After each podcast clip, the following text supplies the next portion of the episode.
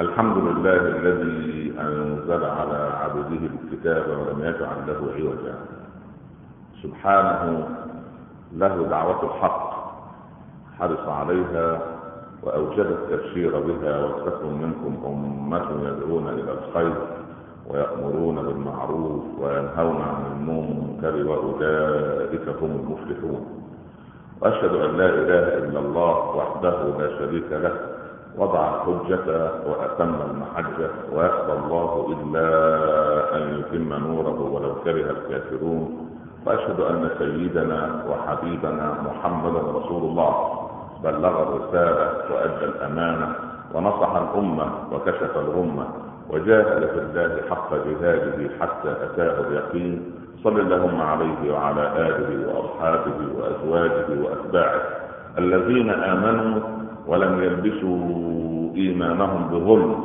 أولئك لهم الأمن وهم مهتدون. أما بعد. أيها الإخوة المسلمون الغافل عندما يصبح ينظر ماذا يفعل والعاقل عندما يصبح ينظر ماذا يفعل الله به. الفرق بين العقل واللا عقل أو الذكر والغفلة فرق كبير. الإنسان منا يعتمد في غالب الأحيان عندما ينسى ربه على عقله على فكره على ماله على عزوته على وضعه الاجتماعي. فينظر عندما يصبح في تخطيطه الذي يخطط فكلما فشل في خطوة حزن لماذا؟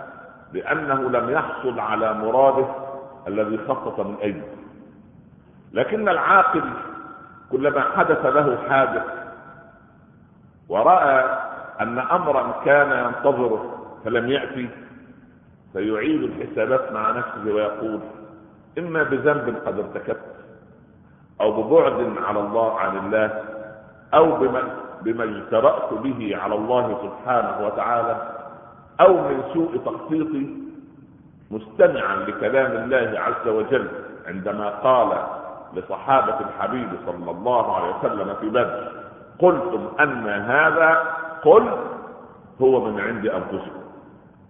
فعندما ترى الولد خاض في الامتحان وترى المرأة وقد تمردت عليك وترى الجيران وقد جاروا على حقك. وترى الموظفين الذين يعملون يعني تحت رئاستك أو تعمل أنت تحت رئاستهم يؤذونك ويتعدوا الحدود معك. لا تقل إن هؤلاء صاروا لا حياء عندهم. أو تقول إن الزوجة قد ساء خلقها. أو تقول إن الأبناء صاروا من أهل العقوق قل إن كنت عاقلا. هذا بسبب ذنوبي مع رب العباد سبحانه فجرأ الله علي هؤلاء لأنني اجترأت على رب العباد سبحانه. فالفرق كبير بين من يصبح وينظر ماذا يفعل وبين من يصبح وينظر ماذا يفعل ربه به. دخل الحسن البصري المسجد فرأى رجلا من أمثالكم مرتكنا على سارية عمود من سواري المسجد حزينا كاسب الباب كما ترى أنت كل المسلمين إلا من رحم ربه. نسي المسلمون الابتسامة ونسي المسلمون انشراح الصدر لأنهم حجبوا ما بينه وبين ربهم. وانشراح الصدر يأتي بطاعتك لله وانقباض الصدر يأتي بمعصيتك لله سبحانه. فقال البصري للرجل ما لك فالرجل من شدة همومه ما أجاب الحسن يبدو أن الهم كبيرة كما هي عندك وعند الجميع. نسأل الله أن يكشف الهم وأن يبعد الغم وأن يشرح الصدر وأن ينير القلب وأن يجعلنا وإياكم من الذين يستمعون القول فيتبعون أحسنه. فقال الحسن له قول سن لو صارت لكل واحد منا حكمة لاستراح وراح قال يا أخ الإسلام أمدبر؟ أم مدبر له؟ سؤال واضح. هل أنت من المدبرين؟ أم أنت يدبر لك؟ قال الرجل لأنه مؤمن بل مدبر له.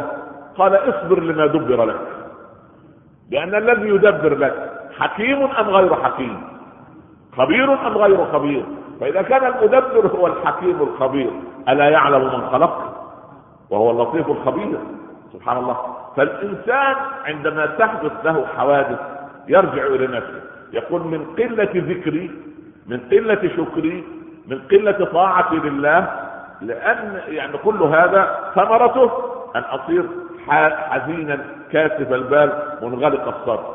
أما المؤمن العاقل وهو ينظر إن ضاع عليه مال كان ينتظره يقول لابد أن هذا المال قد ضاع لكثرة الذنوب لابد أن المال الذي اكتسبته من قبل فيه جزء من حرام. جمع الحرام على الحلال ليكثره دخل الحرام على الحلال فبعثره. فالإنسان سبحان الله عندما يتجرع على الله في المال يضيع المال المقبل الذي كان يجب أن يأتي إليه وتضيع البركة من المال الذي هو في يدك لماذا؟ لأنك غفلت عن ذكر الله سبحانه. وذكر الله عز وجل الناس يظنون أنه ذكر اللسان. هذه قضية غابت عن الكثيرين منا نسأل الله أن يذكرنا ما نسينا وأن يعلمنا ما جهلنا وأن يجعل غدنا خيرا من أمسنا وأن يجعل غدنا خيرا من يومنا إن شاء الله رب العالمين. إخوة الإسلام عندما تعطي كل جارحه ذكرها لله سبحانه تجد أن حياتك انضبطت مع كتاب الله. كيف؟ أنت رجل ذو مال لا تنظر لأصحاب الأموال التي عندهم مليارات. يا أخي خل أنت صاحب مال يعني مستور الحال. لك راتب تقبضه كل شهر. تعيش أفضل مما يعيش الغير في خيام وربما لا يجد الخيام التي يعيشون فيها. نسأل الله أن يغني المسلمين كلهم من فضله. فلما تجد نعمة المال ما ذكر اليد فيها؟ ذكر اليد في المال أن تضع في جيبك وتعطي ولذلك عرف العلماء الكريم. من هو الكريم؟ أنت إذا قلت إذا قلت أنا لك من الكريم؟ سوف تقول الله أمر طبيعي. طيب ومن الكريم من البشر؟ هو الذي ينفق نقول لك لا. الكريم هو الذي عندما يعطي لا يسأل من أعطى ولا كم أعطى. يعني كثير من المسلمين يسألون يا سيدنا الشيخ إذا قلت سبحان الله وبحمده سبحان الله العظيم كذا مرة كم حسنة لي عند الله. هذه عبادة تاجر. والله لا يحب عبادة التجار. الله يحب بهذا المنطق يعني مش يعني كي لا يغضب إخواننا التجار فهم يعني إذا صدقوا فهم مع النبيين والصديقين والشهداء. أنا أقول أن عبادة التاجر الذي يعطي وينتظر. لا أنت أعطي لأن رب العباد سبحانه لما أعطاك المال علم أنك سوف تنفقه في طاعته فوسع لك في المال حتى توسع على عباد الله عز وجل. أعطاك العلم حتى تزكي عن العلم. أعطاك يعني نعمة القراءة والكتابة حتى تقرأ في كتاب الله عز وجل. أعطاك نعمة المساجد حتى تعمرها. أعطاك نعمة الزوجة حتى تحسن إليها. أعطاك نعمة الأولاد حتى تحسن تربيتهم. أعطاك نعمة الجوار حتى لا تسيء إليهم. والله لا يؤمن والله لا يؤمن والله لا يؤمن. من يا رسول الله؟ الذي لا يأمن جاره بوائقه. هذا هو ذكر اليد. طيب ما ذكر العين؟ إذا نظرت يمنة ويسرى لكل من ذهبت وراحت سواء على الشاشة أو في الشارع أو في السوق أو في أي مكان وتترك عينيك لتتجول سبحان تتجول في محارم الله عز وجل ما شكرت نعمة الله في العين لماذا؟ لأن هذه العين لم تعط لك لتعصي بها رب العباد سبحانه تخيل أنت موظف عندك في المؤسسة مدير مكتبة سكرتير أي شيء جئت له بمحمول هدية مثلا. أنجز في العمل له بهاتف ليستخدمه. وتكتشف بعد ذلك أن هذا الهاتف يستخدمه للإضرار بك وللإضرار بمؤسستك ولإيذائك ولإفشاء أسرارك. بالله عليك هل تبقي هذا الموظف عندك؟ أم تقول إنه قد خان الأمانة واستخدم النعمة التي أعطيته له لها له إياها استخدمها في إغضابي وفي اضرار بي سوف تطرده بالمؤسسه أو تعاقبه أو ولله المثل الأعلى. أعطانا النعم كلها واستخدمنا أكثرها في معصيته. فهل طردنا من ملكه سبحانه؟ رحمن رحيم. فإذا رزقك الله هذه النعم نعمة الأذن كي تستمع بها إلى الخير. أما تستمع للغيبة والنميمة والكلام الفاسد ومزامير الشيطان فهذا ليس من باب ذكر الله سبحانه وذكر الأذن. اللسان. وهذه المصيبة الكبرى اللسان أن تستخدمه في طاعة الله سبحانه ولذلك عندما تذكر الله عز وجل تجد لك فوائد خمسة الفائدة الأولى أنك أعطيت يعني أو أو شكرت الله على هذه النعمة واستخدمتها فيما خلقت له. الأمر الثاني عندما تذكر يخنس الشيطان. الشيطان يبتعد عنك. وإذا ابتعد الشيطان عنك استطعت أن تطيع رب العباد عز وجل. وإذا اقترب الشيطان منك قلت عبادتك أو دخلت فيها الوسوسة. الأمر الثالث في الذكر وهذا هذه أهم أن تحمد رب العباد سبحانه وتعالى أن هذا الذكر الذي جرى على لسانك إنما هو من فيض فضل الله سبحانه ولولا فضل الله سبحانه لما جعلك ذاكرا له يعني كم من أناس غافلين في الحياة كم من اناس غافل لا يذكر الله إلا قليلا لا يذكر الله إلا عند الصلاة. أما أنت تستيقظ لك لك ذكر تدخل إلى دورة لك ذكر تخرج منها لك ذكر بعد الوضوء لك ذكر بعد قبل الصلاة لك ذكر أثناء الصلاة لك ذكر بعد الصلاة لك ذكر. عندما تأكل في البداية وعندما تنتهي من الطعام عندما يرزق الله نعمة الصوم أو نعمة الهداية أو نعمة فضل النعم المختلفة فأنت تذكر وتشكر رب العباد سبحانه وتعالى عليها فلولا فضل الله عز وجل لما أجرى ذكره على لسانك وكم من أناس غفلوا عن ذكر الله وما يذكرون الله إلا عند الشدائد. اللهم اجعلنا عباده عباده احسان لا عباده ابتلاء يا رب العالمين. اذا العبد الصالح عندما يذكر رب العباد يذكر فضله أنك من الذين أجرى رب العباد ذكره على لسانه. هذا هو الأمر الأول. الأمر الثاني لما ذكرته ذكرك وشتان بين ذكر الله وذكر العبد. يعني أنت من ذكرني في نفسه ذكرته في نفسه. ومن ذكرني في ملأ ذكرته في ملأ هو خير منه. ذكرك عند ملائكته وقال هذا الذي قلتم عنه أتجعل فيها من يفسد فيها ويسفك الدماء ونحن نسبح بحمدك ونقدس لك. هذا عبدي يسبح بحمدي ويقدسني وأنا قد قبلت ذكره وقبلت شكره وغفرت ذنبه ورضيت عنه. اللهم ارض عنا جميعا يا رب العالمين. أقول قولي هذا وأستغفر الله لي ولكم. أحمد الله رب العالمين وأصلي وأسلم على سيدنا رسول الله صلى الله عليه وسلم. أما بعد أيها الإخوة المسلمون ما تملك الشيطان من الواحد منا إلا عندما غفل العبد عن ربه. والغفلة نوعان غفلة قلبية وغفلة جوارحية. الغفلة القلبية مصيبة القلب يكون غافل عن الله. يقال إن كريم الله موسى يمر مرة على قطيع غنم والراعي يجلس بجوار القطيع ويدعو رب العباد بحرقة. في أمر ما يدعو الراعي ويبكي بحرقة شديدة. فقال كريم الله يا رب وعزتك وجلالك لو كان الأمر بيدي لاستجبت له. يعني رق قلب الكريم لحال الرجل فيقول يعني داعيا رب العالمين. يا رب أنا عبد فقير لا أملك شيئا ولا أملك أن افرج كرب الرجل. لكن لو كان الأمر بيدي من شدة الرجل أنا كنت فرجت كربه أو أعطيته ما يريد. قال الله يا كريمي إن صاحبك يدعوني بلسانه وقلبه عند غنمه وأنا لا أستجيب لعبد لسانه معي وقلبه مع غيري اذا لابد أن يكون اللسان مع القلب. يعني الغفلة بتحدث الأول في القلب. فانت لا تستحضر عظمة الله في داخلك. وعندما لا تستحضر عظمة الله في داخلك تغيب عن الجوارح هذه الرهبة وهذه الرغبة في رب العباد عز وجل. والله عز وجل يعني نبه رسوله صلى الله عليه وسلم ونبهنا قال ولا تكن من الغافلين. فأنت عندما تغفل فأنت تنسى عن عمد.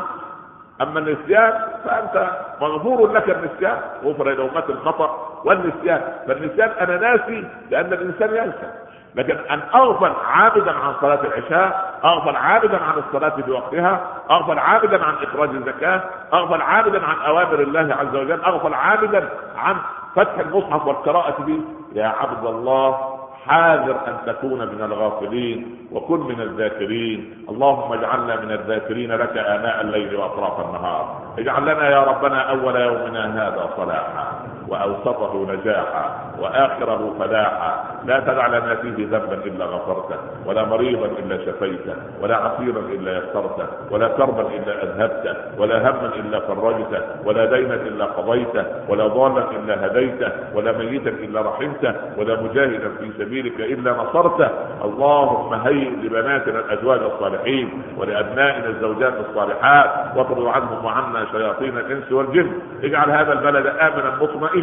وسائر بلاد المسلمين واغفر لنا وارحمنا وأنت خير الغافرين. اجعل اللهم خير أعمالنا خواتمها وخير ايامنا يوم أن نلقاك وصلى الله على سيدنا محمد وآله وصحبه وسلم يا رب تسليما كثيرا. بسم الله الرحمن الرحيم والعصر. إن الإنسان لفي خسر. إلا الذين آمنوا وعملوا الصالحات وتواصوا بالحق وتواصوا بالصبر. صدق الله ومن أصدق من الله قيلا. نقبل حديثنا بعد الصلاة إن شاء الله وأقم الصلاة وقوموا إلى صلاتكم يرحمكم الله. أحمد الله رب العالمين وأصلي وأسلم على سيدنا رسول الله صلى الله عليه وسلم. أما بعد الإخوة الذين يعني لم يصلوا خلفنا من قبل أو يعني لم يتبعونا غير إخواننا الذين يعرفون أن دائما نتعود بعد الصلاة نقف بضع دقائق للتأكيد على بعض مفاهيم الخطبة حتى يخرج المصلي من المسجد وهو يعني قد استفاد بفضل الله سبحانه وتعالى. أحمد الله رب العالمين وصلاة وسلاما على رسوله الكريم وعلى آله وصحبه أجمعين آمين يا رب العالمين ثم أما بعد. لماذا يغفل العبد؟ إيه سبب الغفلة؟ هل هي الدنيا؟ سبب. طب والدنيا نحن موجودين فيها إلى أن نغادرها. اذا ليست الدنيا. طب هل هو الشيطان؟ والله الشيطان مهمته هكذا أن يجعلك من الغافلين. زي بالضبط؟ أنت تعرف أن التعرض لوباء معين أو لفيروس معين يصيبك بالمرض. شوف إيه اللي ممكن يحدث بينك وبين هذا الفيروس أو الميكروب حتى أو قوي جهاز المناعة عندك حتى تستطيع إن فتك أو أراد أن يفتك بك الفيروس يعني فتكه يكون محدود. مش هتطلق له العنان أن يفتك بك. لأن الولد تصل درجة حرارته عندك أو البنت إلى 40 درجة. أنت لا تصبر لا أنت ولا زوجتك ولا أخواتك. فماذا يصنعون؟ ماذا تصنعون؟ ناتي بالطبيب يبقى الطبيب لابد أن يتدخل. طيب إذا وصلت أنا درجة الغفلة عندي إلى درجة كبيرة ألا يستدعي الذهاب للطبيب؟ بس المصيبة أن الطبيب اللي يخص تخصص الغفلة نحن لا نحبه.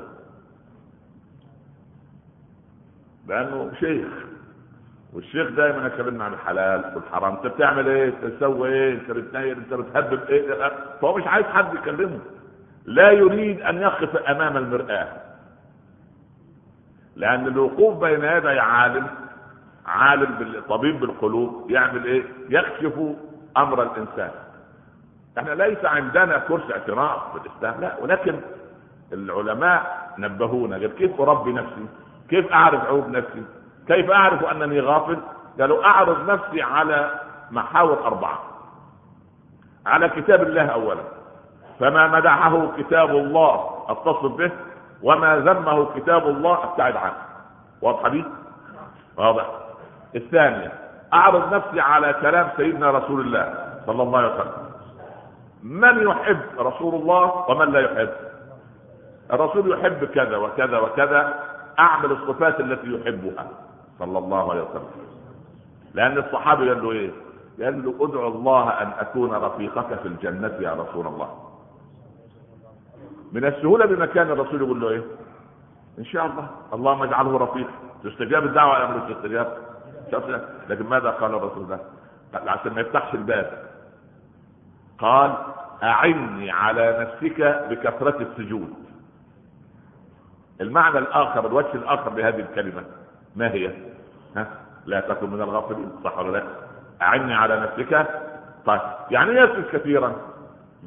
ثبت علميا أن الإنسان لما بيسجد ولا يطيل السجود علميا ناهيك عن الايه انه ركن من أركان الصلاة.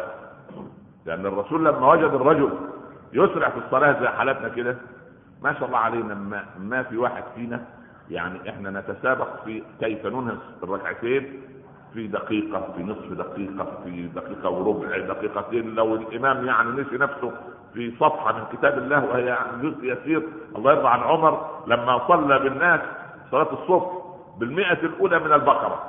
وفي الركعة الثانية بالستين التي تليها. ثم بعد أن أنهى الصلاة قال أمرنا أن نخفف بالناس. قال عمر الله يرضى عنه وصلى بنا مرة؟ مين هيجي يصلي وراه؟ ولا. لأن إحنا درجنا على حتى يعني معذرة في الكلمة حتى الصلاة أصبحت تيك سبحان الله إذا جازت الكلمة. سريع. الله الله طبعا يا ابني. سبحان الله الله يرضى عن ابن عمر. كان يركع عند الكعبة ويسجد حتى يضع حمام الحرم ويحط على ظهره. يبقى دليل على أن الحمام شاف الراجل ده عبارة عن إيه؟ جدار حجر لأن تقدر نحلة تيجي عندك؟ الله أكبر عليك. ده من. ده انت مهفة ها؟ عبارة عن مذبة وأنت تصلي. طبعا ربنا وقال له الرسول صل فإنك لم تصلي. واعاد الصلاه قال صل فإنك لم تصلي. ثالث مرة قال يا رسول الله الصحابي واضح مع نفسه. أنا لا أحسن غير هذا. لآخر قدرات. قال إذا جئت إلى الصلاة فاقرأ ورتل واركع واطمئن وارفع واطمئن واسجد واطمئن وافعل وذلك الشافعي رضي الله عنه يعجبني شروط الصلاة عنده يعني أنا يعني لا أميز مذهبا عن مذهب الحمد لله يعني أنا أحب كل المذاهب وبفضل الله درستها وأدرسها لكن ال ال ال الشافعي يقول إيه؟ يقول من ضمن الأركان والمالكية أيضا يقول لك الركوع ركن قال هذا الإمام مالك أيضا الركوع إيه؟ ركن من اركان الصلاة والخشوع والإطمئنان فيه ركن والرفع منه والاستواء قائما ركن. يبقى الركوع في كم ركن عند الجماعة دول؟ طب بالله عليك أنا كده. الله أكبر سبحان الله العظيم سمع الله ويرحمه ما هذا عند مالك؟ وبعدين شيبان الراعي ده صديق للإمام أحمد. ولازم نذكر الصالحين. أمال يعني أنا ولا تذكرني وأذكرك. لا نذكر الصالحين. الله يجعلنا وإياكم من الصالحين. أنا نذكركم على الله يعني من باب الإيه؟ الدلال الذي في قلبي لكم. فالله يرضى على شيبان الراعي كان رجل صوام قوام وكان عالم ولكن لا يجلس مجلس العلماء ما لا يشبه لحد لكن كان عالم قلوب. وكان يجلس في مجلس الإمام أحمد وكان يساوي أحمد في العلم ولكن من حيائه الا يفتي يا سلام لو كلنا تبع شيبان الراعي. إحنا كلنا ما شاء الله. أحمد. بس أحمد مين؟ الله أعلم. كان أحمد بن حنبل. المهم. فالمهم دخل سائل يسأل. بيسأل الامام أحمد لأنه هو يسأل. يا إمام. قل نعم. قال له ما رأيك في من سهى عن الجلسة الأولى تشهد يعني وقام إلى الركعه الثالثه فالامام أحمد عايز يري التلميذ هذا أن الإمام هذا أيضا يسال طب كده مع موظف ومحاسب ومهندس وطبيب وعالم دين. خلي واحد يسأل سؤال في الفقه.